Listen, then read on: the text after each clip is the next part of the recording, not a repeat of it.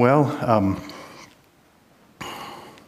as Trev said at the beginning, uh, the nature has shown us this week how puny we are compared to that, and nature, of course, can hold no uh, comparison to God.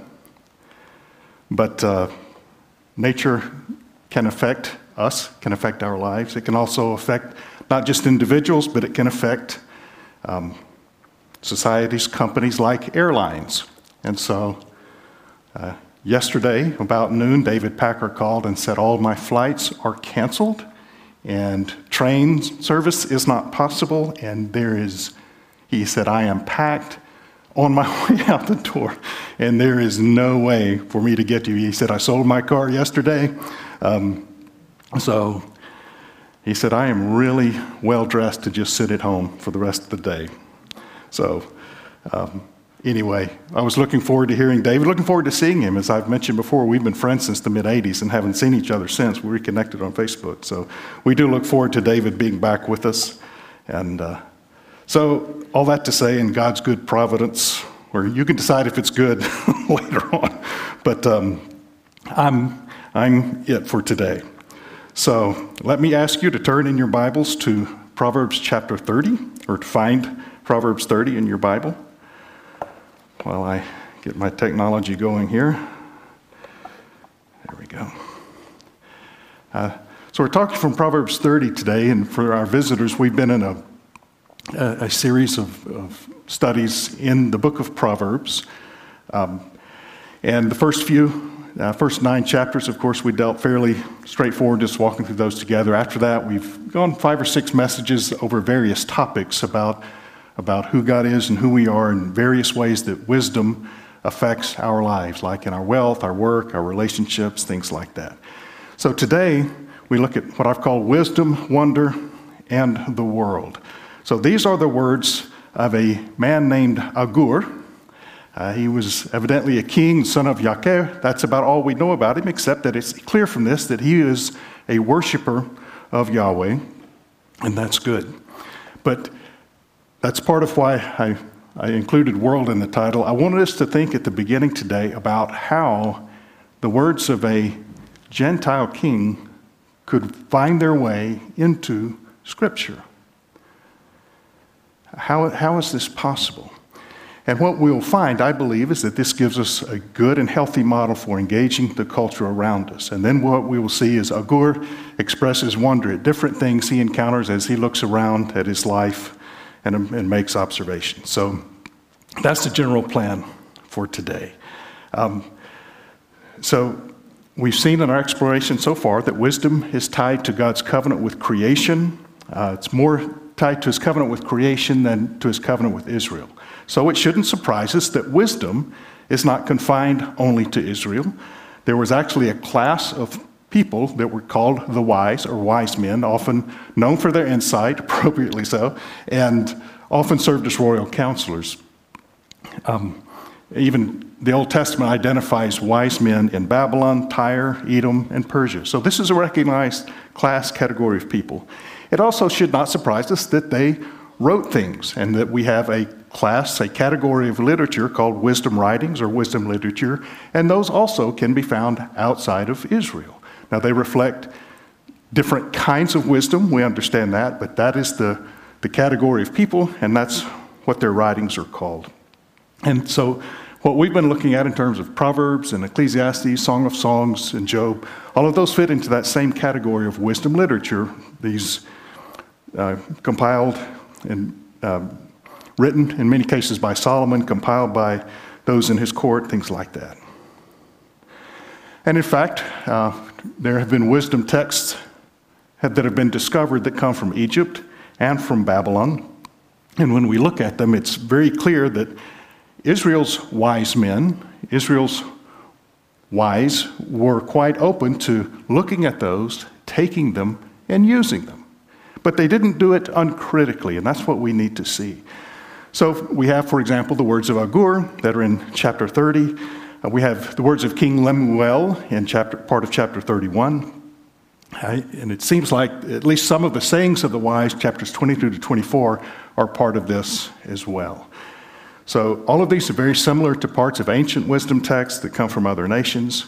So, the New Testament, so we, we hear this and we think, well, what about the inspiration of Scripture? The Bible is clear that all Scripture is God breathed, and yet you're telling me that, you know, someone from Israel pops over to, to, to Tyre or Persia and snags a few proverbs and bring them back like or you know is he listening on the radio to persian pop songs? You know what is going on?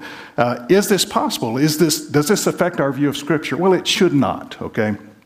We understand that all scripture is inspired by god but it doesn't tell us how these writings came to be okay? We understand that whatever the process is god is ultimately behind it all so we have some parts of Scripture that God spoke verbatim. He, he spoke to people and expected that message to be passed on verbatim, word for word. In other cases, there were stories that circulated among God's people. Those were eventually committed to writing. The case of the letters, those were written, started out written, not oral, and they were eventually collected, became part of the New Testament. Um, so, in fact, in Luke, Luke's gospel, he says, basically, in fact, I was not an eyewitness to these things, but I spoke, I've spoken to eyewitnesses. So Luke's gospel represents eyewitness testimony, but it's people that he spoke to. He says that in the first four verses of the gospel according to Luke. So we can acknowledge that God made use of wisdom from other nations without that undermining our view of Scripture, just in case you had that question. That's what I do for a living. I answer questions that people aren't asking. So. So, as I said earlier, the use of these wisdom writings from other nations gives us a good example, a good model for how we can engage the culture around us. Now, throughout history, God's people have typically gone toward two extremes in their dealings with their engagement with, with surrounding culture. We either tend toward total withdrawal, kind of an adversarial relationship, or we lean toward uncritical acceptance. And neither of those extremes is healthy, right? We understand there is a way to navigate these things critically and wisely. So I want to suggest four things that help us think about this, and I am indebted to Christopher Wright for these. I paraphrased a bit, but still the thoughts came from him. First is that we can be open to the wisdom of the nations, of the, of the surrounding culture.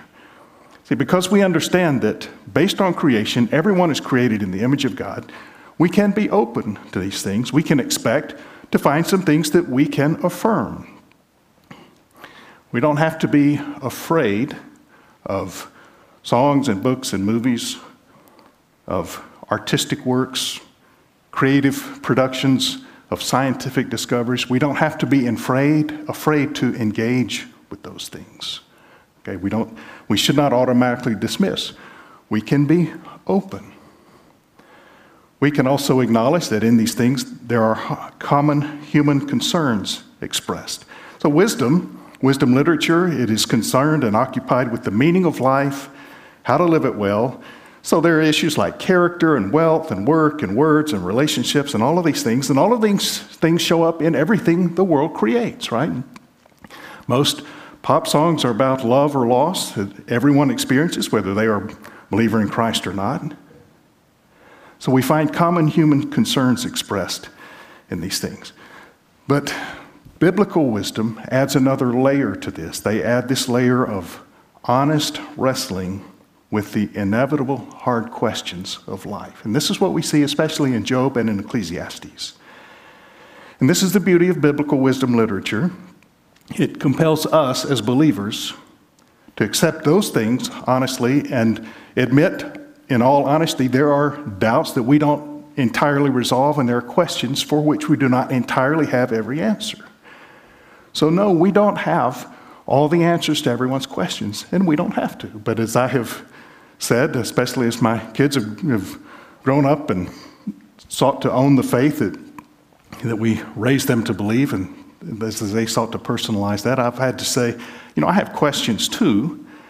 I don't have the answer to every question, but I've gotten enough answers that I know there are more. So I'm okay with this. But we can have an honest faith that admits we don't have all the answers. We can wrestle honestly with the hard questions of life. And so this allows us to engage the world around us with honesty and also with humility. So we can be open, we can acknowledge the common concerns, but then we must critique the wisdom of the nations. We don't accept things uncritically. Israel didn't accept the wisdom from other nations uncritically, they, they disinfected it in light of their own faith. So, what happened is they would purge it of idolatrous elements, things that, that were out of character, out of line with God's word that they already had. And so, this was not an uncritical, you know, uh, control C, control V kind of thing. That makes sense to you if you have a Mac, command C, command V. So I do have a Mac, I've confessed. I've switched, made the switch, the dark side. So late in time is late adapter, is what I do. So we critique this wisdom. We can be open to it. We don't have to be afraid of it, but we also should not be afraid to critique it and to point out areas of sin and selfishness and idolatry that are a part of the world's wisdom. And those are very much a part of this world's wisdom sin and selfishness and idolatry, and we can point those things out. And then, fourth, we need to steer the conversation to Christ and to the gospel. Because wisdom literature, as we've seen, it doesn't have the gospel explicitly in it, but it is a wonderful bridge to the gospel because there are these common concerns, because there is some sense of creation tied to this. We have common ground. So cross the bridge, get to Christ, get to the gospel. Now, we've talked about affirming, critiquing. When I'm saying get to the gospel, I'm not saying you listen to what somebody says and then you say, That's nice, you're a sinner going to hell, let me tell you about Jesus, okay? That's, that's not what I mean by, you know, engaging well, okay? We need to be able to listen to affirm what we can, but also to offer a wise and, and robust critique. Um, I will confess, um, I'm, I get annoyed sometimes, and I, I don't even, I wish I, I, shouldn't say this because now you'll all do it just to watch my, me get annoyed. When somebody says to me, Well, I'm no theologian. And I think, Well, you know, if you're a follower of Christ, you should be a theologian. Now, I understand nobody wants to be that, that person who's closed up in a tower, totally disconnected from real life, whose knowledge is all theoretical. I, I get that. Who, uh, you know, goes down deeper, stay, stays under longer, and comes up drier than anybody else. Okay, so think about that one. All right. Nobody wants to be that. But if anybody should be able to engage robustly, deeply, rigorously with a biblical worldview to their culture, it should be us. It should be you. Don't be afraid of good theology, okay? It's good. It is good for you. It is good for the people you engage. Go deep in God's Word. Read good theology. Learn. Think about how to engage the culture around you. Now, a lot of our culture today, a lot of the, the wisdom that we interact with comes in the form of pop culture, movies and songs and books, digital media, things like that. So I know a lot of you know Ted Turnau. Ted's lived in Prague for many years, teaches at Anglo American University. And a few years ago, uh, Ted wrote a book called Popologetics, and that is about the relationship between pop culture and apologetics. And honestly, the process he talks about is quite similar to what we've seen in, as we've talked about how to engage, you know, um, modern culture here. That is, um, not, not being afraid, but being open, affirming what you can, but critiquing what you can, and getting to the gospel. So you can find the book. It's on Kindle. It's, uh, it's around. Is it at Crossroads? Yes, it's a cross. Meant to ask you before service. Yeah, so it is a crossroads at the library that Jim and Laurie Barnes operate in the center. So, um, and you held up a one. That means there's a significant discount for anybody that. No, I'm just joking. Uh, so, uh, go see, uh, talk to the Barnes after the service. Do you have books for sale or just at the library? Okay, perfect. So. Um, yeah, talk to them. The book is, is good, it's accessible. I think you'll find it a good resource. So, with that said, let's take a few minutes to walk through Proverbs 30 and see now what the things that, that evoked in King Agur wonder. What are the things that have amazed him as he reflects on life?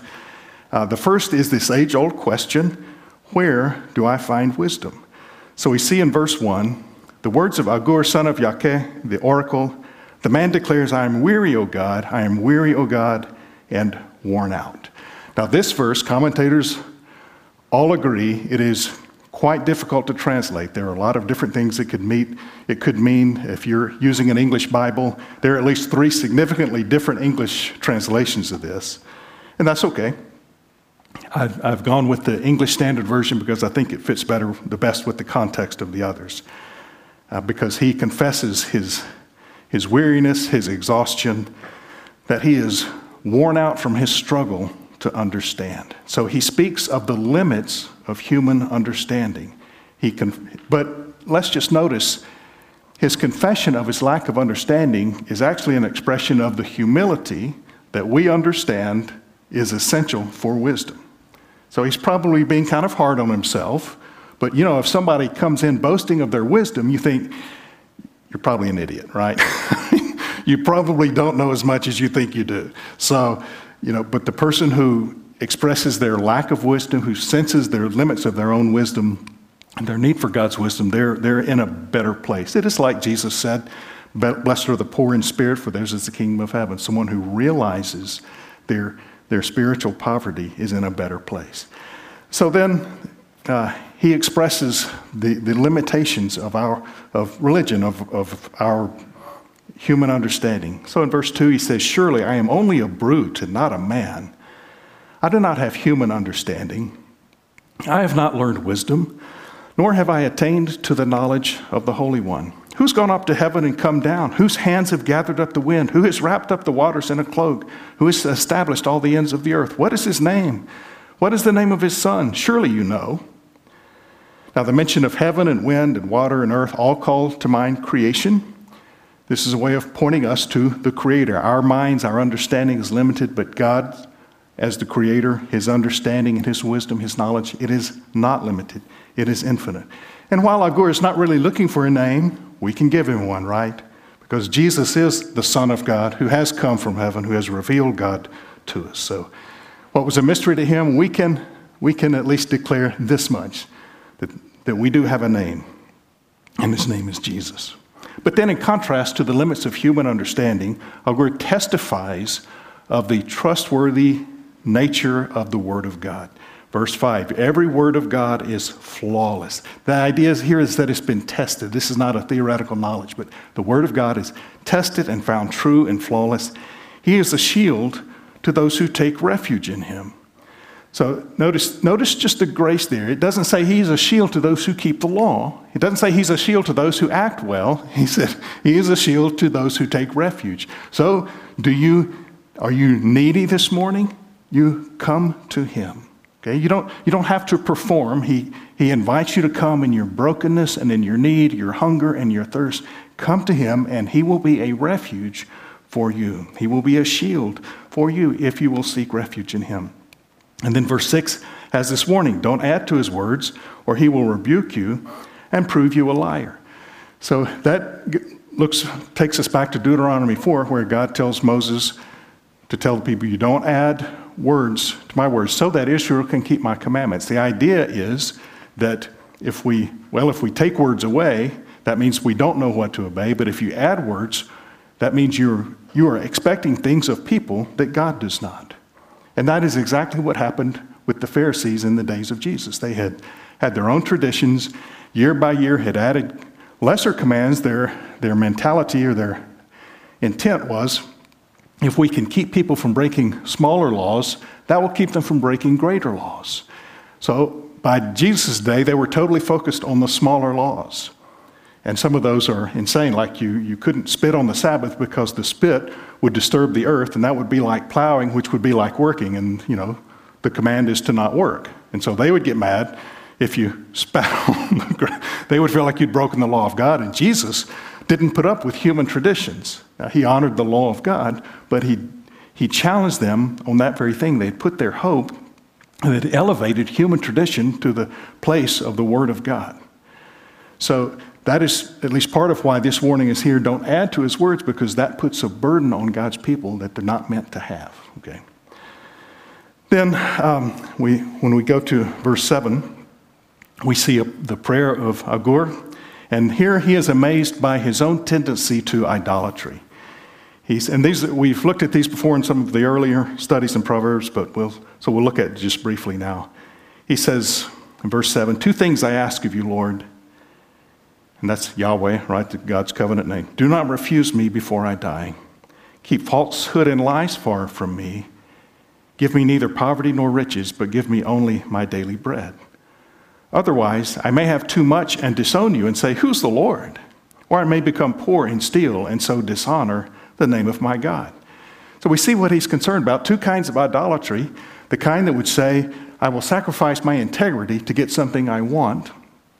So he says, Keep falsehood and lies far from me because I, I am prone to falsehood. I am prone to lying to get something that I want more. And yet, by doing so, he, he compromises. And it's, it's a form of idolatry. And then he, we see this prayer for contentment because both wealth and poverty can be expressions of idolatry. We understand that wealth can cause us to forget God, as he says here. It can cause us to, it can give us a false sense of security. It can do other things. It can bring good things, but it can also bring challenges, right? But also poverty can do this. See, the, at the root of this is a love of money, a worship of money. If you worship and love money and you have a lot, then you put your hope and confidence in it. If you love money and you don't have a lot, you become resentful and you resort perhaps to stealing and in that way dishonor God. Again, as we have seen time after time, the issue is not the thing that you have, it is your heart. So then we go to verse 10 and we find his wonder over the power of words. He says, Don't slander a servant to their master, or they will curse you, and you will pay for it. We've talked about the law of consequences many times, but this warning is directed to sort of the middle person, the person who stands between the servant and the master. He slanders the servant to the master. The implication is for personal gain. But as we have seen time and time again in God's wisdom, God, God really doesn't like secrets, and truth comes out as it is made known there are consequences for false accusations and slander. And then we see, starting at verse 11, Agur's wonder at human rebellion. And we see a, a general principle that the way someone relates to their parents is often expressed in how they relate to others throughout their life. And this is expressed both in words and in actions. Verse 11, it says, There are those who curse their fathers and do not bless their mothers. Notice how, often, how much of this is verbal, how much of this is, is word spoken. Those who are pure in their own eyes, yet are not cleansed of their filth.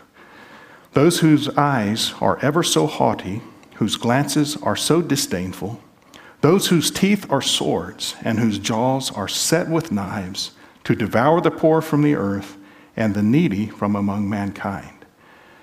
So you see how much words are involved here, and there seems to be a progression as well. It is they dishonor their parents because they're, they're uh, deaf to their parents' rebuke. They don't see their own flaws. They are blind to their own flaws. They become arrogant. And then they attack those who are vulnerable in both word and deed. Now let's skip down to verse 17 to see their end.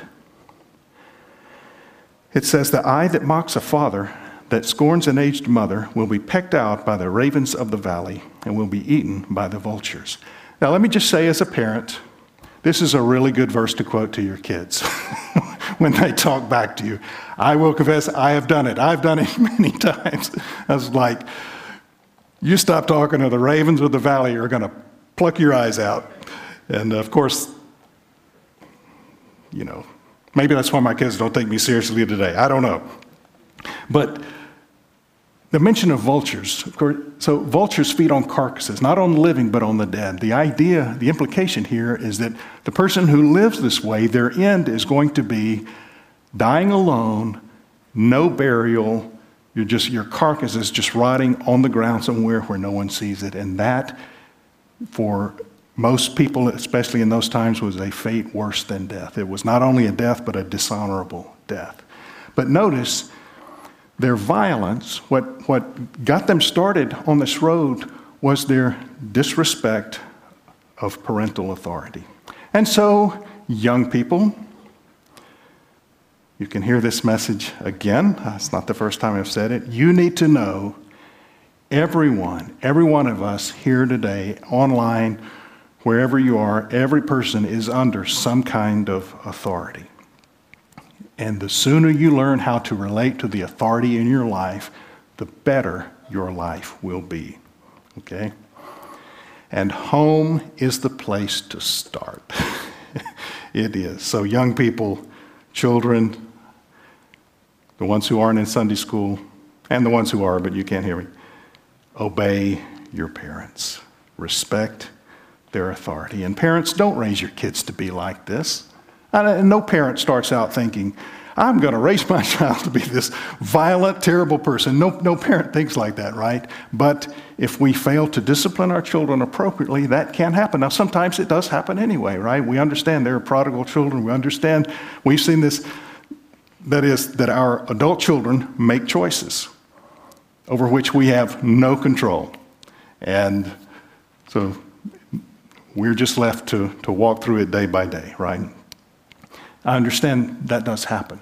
But to the degree that, that you have the responsibility and the influence over your children, address issues of rebellion lovingly, but do it. I'm not saying abuse, I am saying address rebellion. Teach your children to respect authority. Now, if we back up to verse 15, what we find are uh, the, the first of several sets of proverbs that use numbers.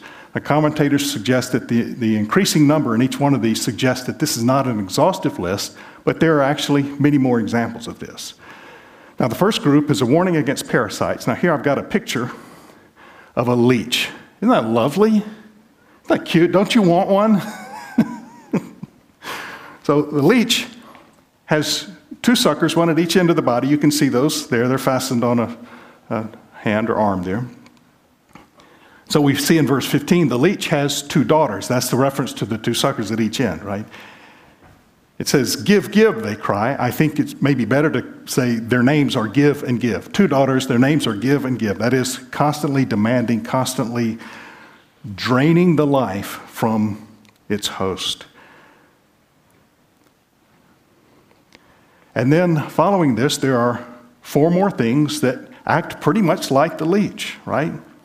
Says that second part of verse 15 there are three things that are never satisfied four that never say enough. And these there's some kind of i guess a personification going on here but there is the grave that constantly welcomes the dead that constantly receives the dead and is never satisfied because death is ongoing right? It is there are more people dying today more will die tomorrow. The grave is never satisfied. The grave will never say enough I'm done. The grave will have to bow to Jesus, as it has already through his own resurrection, but that is involuntary. Death has been defeated by Christ, but at this point, death still acts like a leech that, that draws the dead into the grave. There is the barren womb that yearns for conception, cannot get enough, that is desperate. And again, in this day, in, in biblical times, to not have a child, especially to not have a son, this was not just this was an emotional hardship, it was a financial hardship because you would have to trust sons to take care of aging parents and things like that. So this is this is not just a status thing. There's, it's a it's a real need, right? So there's a you, and you read this if you read scripture and the, the stories of women who could not conceive. There was a sense of desperation, a, a, just a, an intense desire to conceive a child. And then there is land, which you know, receives the rain, constantly receiving it, and never satisfied. The land is not going to say, that's enough, the rain can stop. And then the last is fire that is always hungry, always looking for something to consume. And the fire never says enough. Fire has to be put out, it rarely dies on its own. So, this is a warning against greedy and parasitic people. You know them, right? Somebody's face just came to mind. like, yeah, I know someone like that. They drain the life out of me. Um, they drain the energy. They would use all of my time and energy if, if they could, right? Well, you, you may have to avoid people like that, but hear me, don't be one of those either, okay? Don't be a parasite. Um, fear the Lord, walk in wisdom. Don't be one who drains life from other people. Now, this is followed by Agur's wonder at how idolizing pleasure blinds us to consequences.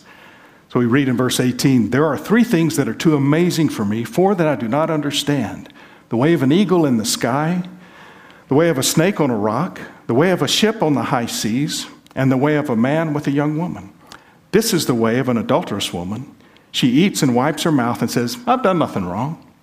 So, how should we understand this?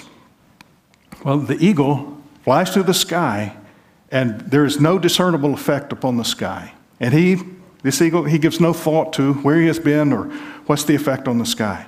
The snake slithers across the rock and has no discernible effect on the rock and gives no thought to what's happened to the rock as I've taken this path. The ship is on the high seas, especially, again, this is written before there's you know, motorized ocean travel. you know, this is pure sailing. So, you know, the, there's little or no thought given to the effect of the ship on the sea. And then men and women do something similar. They engage in their relationships. And in verse 20, this takes on a sexual tone.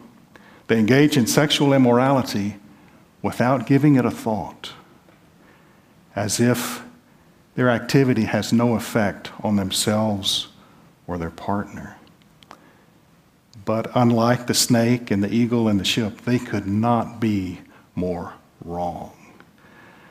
Need to understand that within the last century, it, it seems to have happened that the chief expression of human flourishing is sexual freedom, and the chief, the chief enemy of human flourishing is sexual restraint.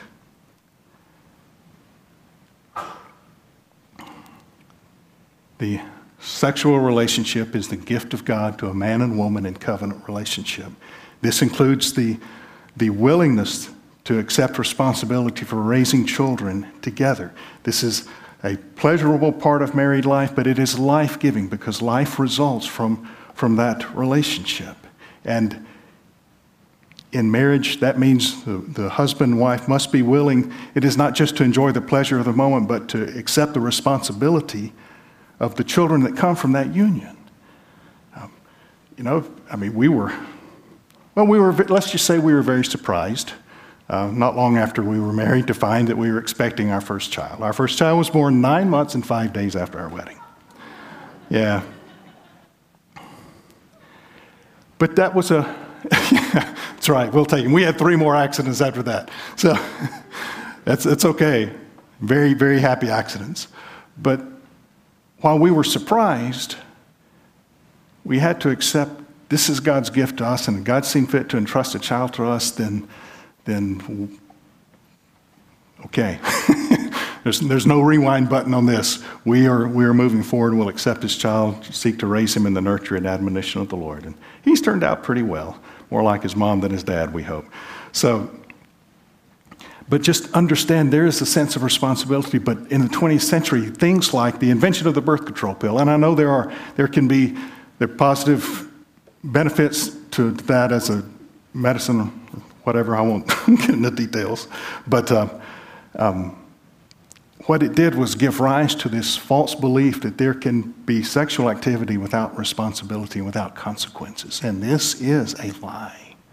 Okay? There are always consequences. And you hear me say that and you think, well, you're crazy. I mean, you know, I'm, I'm sexually active, or I know people are sexually active, and lightning doesn't strike. No, lightning didn't strike yesterday, maybe not today there are consequences. They will come. Maybe not today, maybe not tomorrow. Because this relationship is far more than a, a physical act, it is emotional, it's even spiritual. And the consequences of abusing it are also not only physical, but emotional and spiritual. And there is a price to pay. So I just urge you not to take that, that relationship, beg you not to take that relationship casually because it is far more than casual. Paul says in 1 Corinthians 6 that the, the man who unites with a prostitute becomes one with her. There's far more than a physical act and an exchange of money. There's so much more happening that, that we're perhaps not even aware of, not, not cognizant of. So, all right, the, the dinosaur spoken, we'll move forward. Verse 21. Agur now wonders at the idolatry that brings further trouble. Verse 21, he, he says, Under three things the earth trembles, and under four it cannot bear up. The first is a servant who becomes king. Now, each of these four is some form of idolatry. The servant idolizes, he makes an idol of the king's power and position, and he thinks, if I were king, I would run the kingdom this way or that way. And maybe he gets that, that chance, but it's a disaster.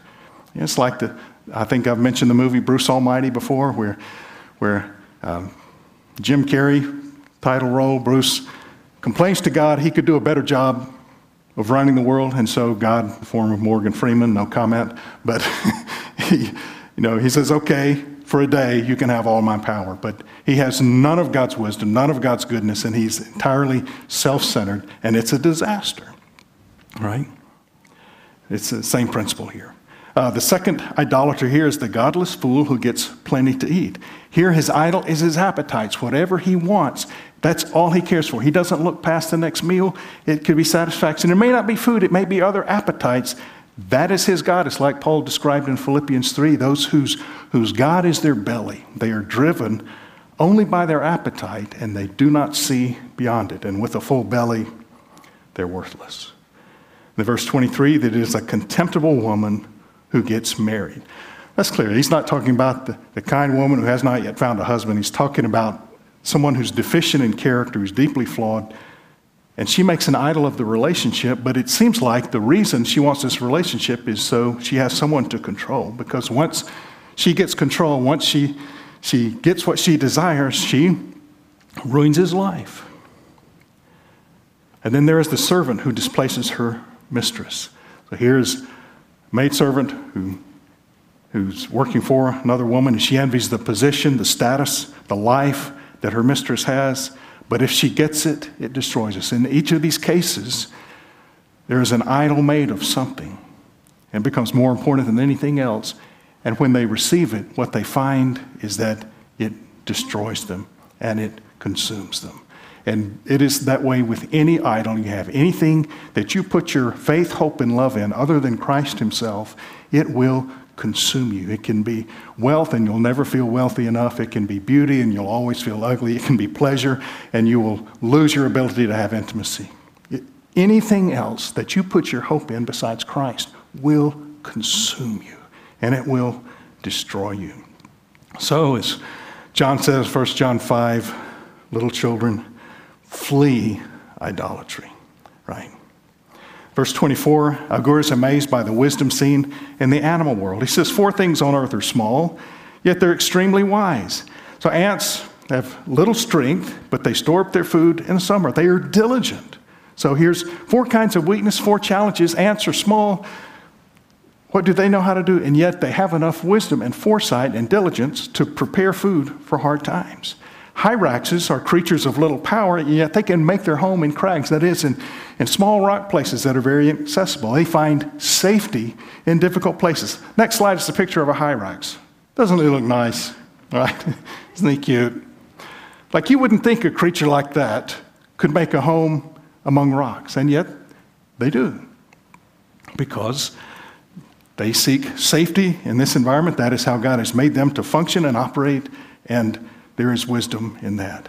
Um, the third example is the locusts who have no king and yet they advance together in ranks. This is the discipline to advance together without centralized leadership. It is a discipline to cooperate. And then, fourth, there is the lizard. Lizard can be caught by the hand, yet it can be found in king's palaces. The lizard is defenseless, has, doesn't have sharp teeth, doesn't have poisonous bite, doesn't have you know, some lizards can change color, they can blend in, but for the most part, they're defenseless. They're easily caught, and yet they, can, they have the audacity to enter a king's palace and get there unnoticed. So, four challenges in life, four ways to, to meet them diligence, discipline, I'm sorry, diligence, foresight, discipline, um, safety in hard places, audacity to enter the palace, right? Then in verse 29, we find Agur wondering at four things whose bearing reflects honor that is due to them. So he says in verse 29 there are three things that are stately in their stride, four that move with stately bearing a lion, mighty among beasts, who retreats before nothing, a strutting rooster, a he goat, and a king secure against revolt. I will confess, I mean, having grown up, well, you know, my dad was a farmer, grown up around livestock, there's really nothing about roosters and goats that really just evoke a sense of honor with me, but we'll go with it, okay? We can understand the lion because we watch Discovery Channel. Um, but we get the king who is secure against revolt. Here is a person who is exercising authority. He's perhaps battle seasoned. And as scripture admonishes and tells us in other places, we should give honor to whom honor is due. And so there's a sense in which this king, by his bearing, evokes a sense of honor that is not a sense of idolatry. There's a, radical difference between giving honor to whom honor is due and putting our hope in, in these. And then in the last two verses, we see Agur's wonder at the law of consequences. He says in verse 32 If you play the fool and exalt yourself, or if you plan evil, clap your hand over your mouth. For as churning cream produces butter, as twisting the nose produces blood, so stirring up anger produces strife. So it is clear from Proverbs, and many times we've looked at it, there is the law of consequences. There are consequences to our actions. Here, excuse me, butter is the inevitable result of churning the cream. Bleeding is the inevitable result of twisting the nose. And strife, which is an unpleasant outcome, but that's what happens. Strife is the result of stirring up conflict. We read in Proverbs 6 before that the, one of the things the Lord hates is someone who stirs up conflict, dissension among God's people. So, strife is the result of stirring up conflict. As one writer said, those who make trouble get trouble. You're looking for a problem, and you might find it, right? So, as we reflect on Proverbs, as what we've seen today and in previous weeks, one of the greatest lessons to me is that this is not about what you know, but about what you desire and what you love. It is about the heart. It's always about the heart. You're not a brain on a stick. Okay? You are a creature of God that is made to worship and love and exercise faith, hope, and love. And wisdom is a part of bringing those things under the authority of Christ. We naturally love and desire the wrong things.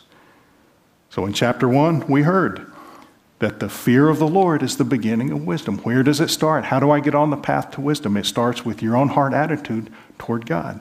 From a New Testament perspective, this means abandoning hope in yourself and giving up control of your life, giving up your idols. Maybe some of the things we've read about today you resonate with you as maybe idols in your life, but you can give up your control, your misplaced faith, hope, and love you give those things up to Christ because He is worthy of your faith, hope, and love. That is faith, hope, and love properly directed. He died and He rose again to reconcile you to Himself, to bring you forgiveness, to bring you freedom from sin, to bring you life. All His gifts. And so today the call goes out to you, to all who hear, whether you're here in person, whether you're watching online, no matter how broken you are, no matter how fallen, no matter how idolatrous you have been, no matter how great your shortcomings, no matter how divided your heart, come to Christ. Come to Him. As Agur discovered and tells us, He, is, he will be a refuge, a shield to those who take refuge in Him. Jesus said, The one who comes to me, I will never drive away. So I beg you, plead with you, urge you today, come to Christ. You will find in Him everything for which your heart longs. So if you want to know more about what it means to know Christ, follow Him, to be set on the path to wisdom, please speak with, with one of us after the service today. Let's pray together. Father, we thank you for pursuing our hearts. Our, we were once lost, and yet you have found us. I, I think back to my own life, to just first coming to know you and regret the, the places you had to come to find me. But we thank you that you do pursue us. You pursue us to save us. You pursue us to deliver us. Pursue us to reconcile us to yourself.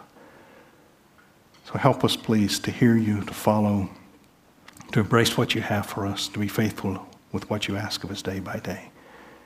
We thank you and commit the, the future to you. In Jesus' name, amen.